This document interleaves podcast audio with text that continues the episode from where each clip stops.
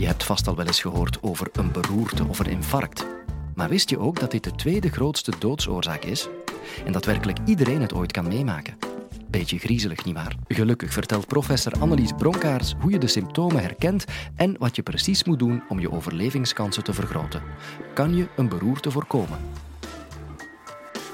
Dit is de Universiteit van Vlaanderen.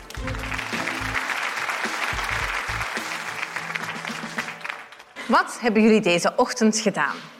Wellicht zijn jullie opgestaan, heeft u een koffietje gedronken, de krant gelezen, uw tanden gepoetst en bent u daarna naar het werk gegaan. Maar wat als het s morgens niet meer zo gemakkelijk gaat ineens? Dat wanneer u opstaat, uw lichtflitsen ziet. Of wanneer u van uw koffie drinkt en de koffie niet binnengaat, maar langs uw mond glijdt. Of u hebt moeite om uw armen te bewegen om uw tandpasta op uw tandborstel aan te brengen. Of meer nog, u hebt echt problemen om te wandelen. Het klinkt misschien een beetje dramatisch, maar in België maken elk uur twee mensen dit mee als gevolg van een hersenberoerte. Een hersenberoerte wordt ook in medische termen een cerebrovasculair accident of CVA genoemd. En dat is eigenlijk een ernstige hersenaandoening dat veroorzaakt wordt door een blokkage aan een van de bloedvaten in de hersenen. Deze blokkage kan ofwel een bloedklontertje zijn, dat komt vast te zitten in een bloedvat, of kan veroorzaakt worden doordat een bloedader dichtslipt omdat er cholesterol aan de wanden komt te zitten. Het gevolg hiervan is dat de cellen die rond het bloedvat liggen geen bloed meer krijgen en dus ook geen zuurstof. En zuurstof is echt nodig. Cellen die geen zuurstof krijgen, sterven gewoon af. Het is zelfs zo dat zuurstoftekort bij de hersenen nog veel erger is als op andere plaatsen van ons lichaam. En dat komt door de kettingreactie die veroorzaakt wordt door het zuurstoftekort. We weten wel allemaal hoe belangrijk onze hersenen zijn. Ze zijn de harddisk van ons bestaan. Ze zorgen ervoor dat we de meest complexe wandelingen kunnen maken, complexe bewegingen kunnen uitvoeren, informatie kunnen opslaan en kunnen kijken. En dat komt eigenlijk door onze hersencellen, de neuronen, die allemaal verbindingen met elkaar maken en elkaar signaaltjes geven. En die signaaltjes afgeven, dan doen ze door het afgeven van chemische stofjes, de neurotransmitter. Dus ene cel communiceert met het andere cel door neurotransmitter af te geven. En de cel die dat ontvangt, die wordt geactiveerd. Wel nu, als de cellen afsterven, in de hersenen, dan komen er enorme hoeveelheden neurotransmitter vrij. En dat is schadelijk. Vergelijk het maar met een kortsluiting die ontstaat. En dus cellen sterven nog meer af. Een tweede reden waarom dat zuurstoftekort in de hersenen zo erg is, is dat onze hersencellen niet meer delen. We weten allemaal dat in ons lichaam er constant cellen afsterven en vervangen worden. Bijvoorbeeld het wondje in de huid geneest al vrij snel, omdat de huidcellen kunnen delen en de beschadigde cellen kunnen vervangen. Maar bij onze hersenen gaat dat anders. We krijgen van bij onze geboorte miljoenen of zelfs miljarden neuronen mee, maar daarmee moeten we het doen. Deze cellen delen niet meer, dus hersencellen die afsterven ten gevolge van een hersenberoerte, die zijn onherroepelijk verloren, die kunnen we niet meer redden. Nu kom ik tot de vraag, kan je een hersenberoerte voorkomen? Er is natuurlijk een genetische aanleg. Er zijn families waarbij een hersenberoerte vaker voorkomt. Ook zijn er een aantal risicofactoren. Roken, hoog cholesterolgehalte of suikerziekte. Maar los daarvan kan het iedereen overkomen. Ieder van ons kan de pech hebben. Er kan plots een bloedklontertje ontstaan in het bloed. Of je kan een inwendige wonde hebben. We weten allemaal, een wonde in de huid wordt afgedicht door een bloedkorst. Dat gebeurt op dezelfde wijze in ons lichaam. In ons lichaam, als een adertje kapot kan gaan, komt daar ook een korstje op. Dat gebeurt op dezelfde wijze. Dat is de manier waarop ons lichaam zich geneest. Maar het kan zijn dat van dat korstje een klein stukje afbrokkelt en in de bloedbaan terechtkomt. Als dat korstje of dat klontertje in je hart terechtkomt, dan krijg je een hartinfarct. En als het helemaal meereist met je bloed en in de hersenen komt vast te zitten, dan krijg je een herseninfarct. Het is ook niet te verwonderen dat het de tweede grootste doodsoorzaak is wereldwijd. En ook de grootste oorzaak van invaliditeit. 30 procent van de mensen die getroffen worden door een herseninfarct, die sterven. En ook nog eens 30 procent zal er blijvende letsels aan overhouden. Hoewel het echt een dramatische ziekte is, begint het niet zo dramatisch. De symptomen zijn niet zo groot. Het is niet zo dat je ineens neervalt, alsof je dat kent bij een hartinfarct. Nee, de symptomen zijn in het begin heel klein en heel subtiel en worden door vele mensen niet echt begrepen en au serieus genomen, waardoor de mensen te laat naar de ziekenhuizen gaan. Veelal hebben de mensen in het begin ook geen pijn. De symptomen zijn moeilijk te herkennen. Maar er is gelukkig wel een trucje. En dat trucje is het woord fast. Je kent het wel, het Engelse woord voor snel. Dat woord bestaat uit verschillende letters die te maken hebben met de symptomen. De letter F staat voor face of aangezicht. Het is vaak zo dat mensen die getroffen zijn op een hersenberoerte heel moeilijk hun aangezichtspieren kunnen besturen. Met andere woorden, als je hen vraagt om te glimlachen, trekken ze een scheef gezicht. De A staat voor arm of armen. Zoals ik daarnet gezegd heb, mensen met een hersenberoerte kunnen heel moeilijk hun armen bewegen. En zeker een gecoördineerde beweging, bijvoorbeeld beide armen opheffen, verloopt moeilijk. De S, de S staat voor speech of spraak. Mensen met een hersenberoerte kunnen vaak vragen niet goed begrijpen of brabbelen wartaal uit. En de T, de T staat voor tijd. In het Engels zeggen ze het heel mooi: time is brain. Tijd is echt cruciaal. Je moet heel snel naar het ziekenhuis gaan als je een hersenberoerte vermoedt. Waarom is dat nu eigenlijk zo? Wel, rond het bloedvat zitten cellen. De hersencellen. En deze sterven af bij gebrek aan zuurstof. De cellen in de onmiddellijke omgeving van het bloedvat gaan onmiddellijk dood, binnen de 15 tot 30 minuten. En die worden de kern van het herseninfarct genoemd. Daar rond zit een zone, een schaduwzone. Deze hersencellen zijn in het begin wel beschadigd, maar we kunnen die schade nog omkeren als we de therapie tijdig toepassen.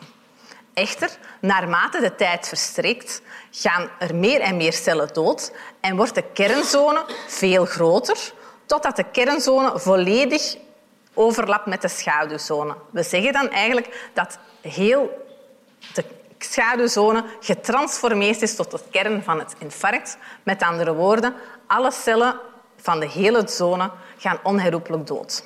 Het is dus nodig om tijdig naar het ziekenhuis te gaan en meer bepaald naar de spoedgevallen. Sommige ziekenhuizen zijn uitgerust met speciale strookunits. Dat zijn gespecialiseerde diensten, geassocieerd met de spoedgevallen, die zodanig zijn ingericht dat men snel mensen waarbij een hersenberoerte vermoed wordt, kan helpen. De diagnose van een hersenberoerte wordt vaak meestal vastgesteld door het maken van een hersenscan. En dan kan de mogelijke therapie gestart worden. Er zijn in België twee verschillende therapieën die we al kunnen toepassen. De eerste therapie is medicatie. Hierbij krijgt de patiënt medicatie in het bloed. En die medicatie is een bloedoplossende stof. Het is een soort bloedverdunner. En deze kan dan de bloedkonter in de hersen oplossen. Helaas kunnen we deze medicatie niet aan alle patiënten geven, want deze medicatie heeft heel veel bijwerkingen. En bijvoorbeeld mensen die heel veel wondes hebben, bijvoorbeeld de gevolgen van een verkeersaccident, die kunnen deze medicatie ook niet krijgen, want de bloedoplossende stof, de bloedverdunner, gaat ook de korstjes van de wondes kapot maken, waardoor er meer bloedingen ontstaan. Er is ook een tweede therapie, een heel geavanceerde therapie, en die wordt een mechanische trombectomie genoemd. Dat is een heel ingewikkelde naam voor een heelkundige ingrijp waarbij men gebruik maakt van een mini-katheder. Die mini-katheder dat moet je je voorstellen als een lange ijzeren draad met aan het uiteinde een netje of een tangetje. En deze wordt bij de patiënt ingebracht in de lies, zo in de bloedvaten, en die wordt helemaal gemanoeuvreerd tot aan de plaats van het herseninfarct. En daar kan hij de bloedkonter kapot knippen of zelfs er helemaal uittrekken. Ook hier weer kunnen we dat niet altijd doen. Bijvoorbeeld patiënten waarbij de katheder niet tot aan de bloedkonter geraakt, kunnen we niet helpen. En ook beide therapieën moeten toegepast worden in het juiste tijdskader zolang er een schaduwzone aanwezig is. En dat is meestal binnen de vier of zes uur na het ontstaan van een herseninfarct en sommige gevallen na de twaalf uur. Dus het is afwachten na de therapie of als er al een therapie gekomen is, welke symptomen de patiënt gaat hebben. En de symptomen hangen nog af van de plaats waar het herseninfarct begonnen is. Is bijvoorbeeld de motorcortex geraakt, dat wil zeggen het gedeelte van de hersenen dat verantwoordelijk is voor het aansturen van de bewegingen, dan gaat het zijn dat de patiënt niet meer kan lopen. En in dat geval moet hij geholpen worden met revalidatietherapie. Nu, als ik het heb over revalidatietherapie, dan heb ik het over een heel interessant gegeven van onze hersenen, namelijk over neuroplasticiteit. Ik had al gezegd dat de cellen van de hersenen niet meer delen. Dat kan niet meer. Maar ze zijn wel op een andere manier kneedbaar of plastisch. Dat komt eigenlijk omdat de neuronen, als je die voldoende traint, bijvoorbeeld door revalidatietherapie, nieuwe verbindingen kunnen maken met andere neuronen. En dat ze daardoor soms de functie van neuronen die zijn afgestorven kunnen overnemen. Dus een patiënt kan door heel veel revalidatietherapie te doen misschien teruglopen. Echter, ook dat is beperkt. Soms gebeurt het dat een patiënt terug kan lopen, soms ook niet. Vaak is het zo dat het wandelen toch niet meer hetzelfde is als voor het herseninfarct. Er is wel neuroplasticiteit, maar vaak is die toch beperkt. Ik heb al gezegd dat we niet alle patiënten kunnen helpen met de huidige therapieën. En ook hersencellen die beschadigd zijn, die kunnen we niet vervangen. Er is met andere woorden iets nieuws nodig. En daarom zijn wetenschappers in het binnen- en het buitenland hard aan het werken aan nieuwe oplossingen. Ook wij aan de Universiteit Hasselt zijn bezig met iets nieuws. We zijn momenteel aan het onderzoeken of we laagfrequente elektromagnetische straling kunnen aanwenden als therapie voor herseninfarct. Hoe gaat dat in zijn werk? We plaatsen een magneet op het hoofd van een muis of een rat en we sturen daar elektriciteit door. En dan wekken we speciale elektromagnetische golven op. We hebben reeds kunnen aantonen dat deze therapie effectief is bij ratten met een zware hersenberoerte. Of het ook gaat werken bij lichtere vormen van hersenberoerte. En welk effect het echt heeft op de cellen en op welke cellen. En of deze therapie ook veilig is, dat weten we niet. Hiervoor moeten we nog heel veel onderzoek voeren op cellen, muizen en ratten. Daarnet had ik ook gezegd dat de hersenen geen delende cellen meer hebben. En eigenlijk ben ik daar ook wel een beetje kort door de bocht gegaan. Er zijn in de hersenen wel bepaalde zones waar wel nog cellen zitten die kunnen delen. En deze cellen worden de neurale stamcellen genoemd. We zijn ook bezig om te onderzoeken hoe dat deze neurale stamcellen werken, wanneer ze juist geactiveerd worden en door welke stofjes.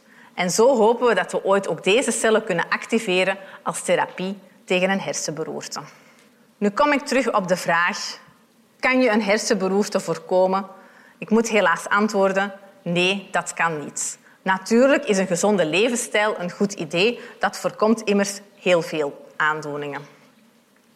Een herseninfarct is ook een zeer ernstige aandoening dat fatale afloop kan kennen. Daarom is het echt wel belangrijk dat jullie allemaal het stukje FAST onthouden. Om zo de symptomen snel te herkennen en snel genoeg naar het ziekenhuis kan gaan, zodat je nog in aanmerking komt voor de bestaande therapieën. En daarnaast moet je weten dat wetenschappers in het binnen- en het buitenland hard aan het zoeken zijn naar nieuwe oplossingen.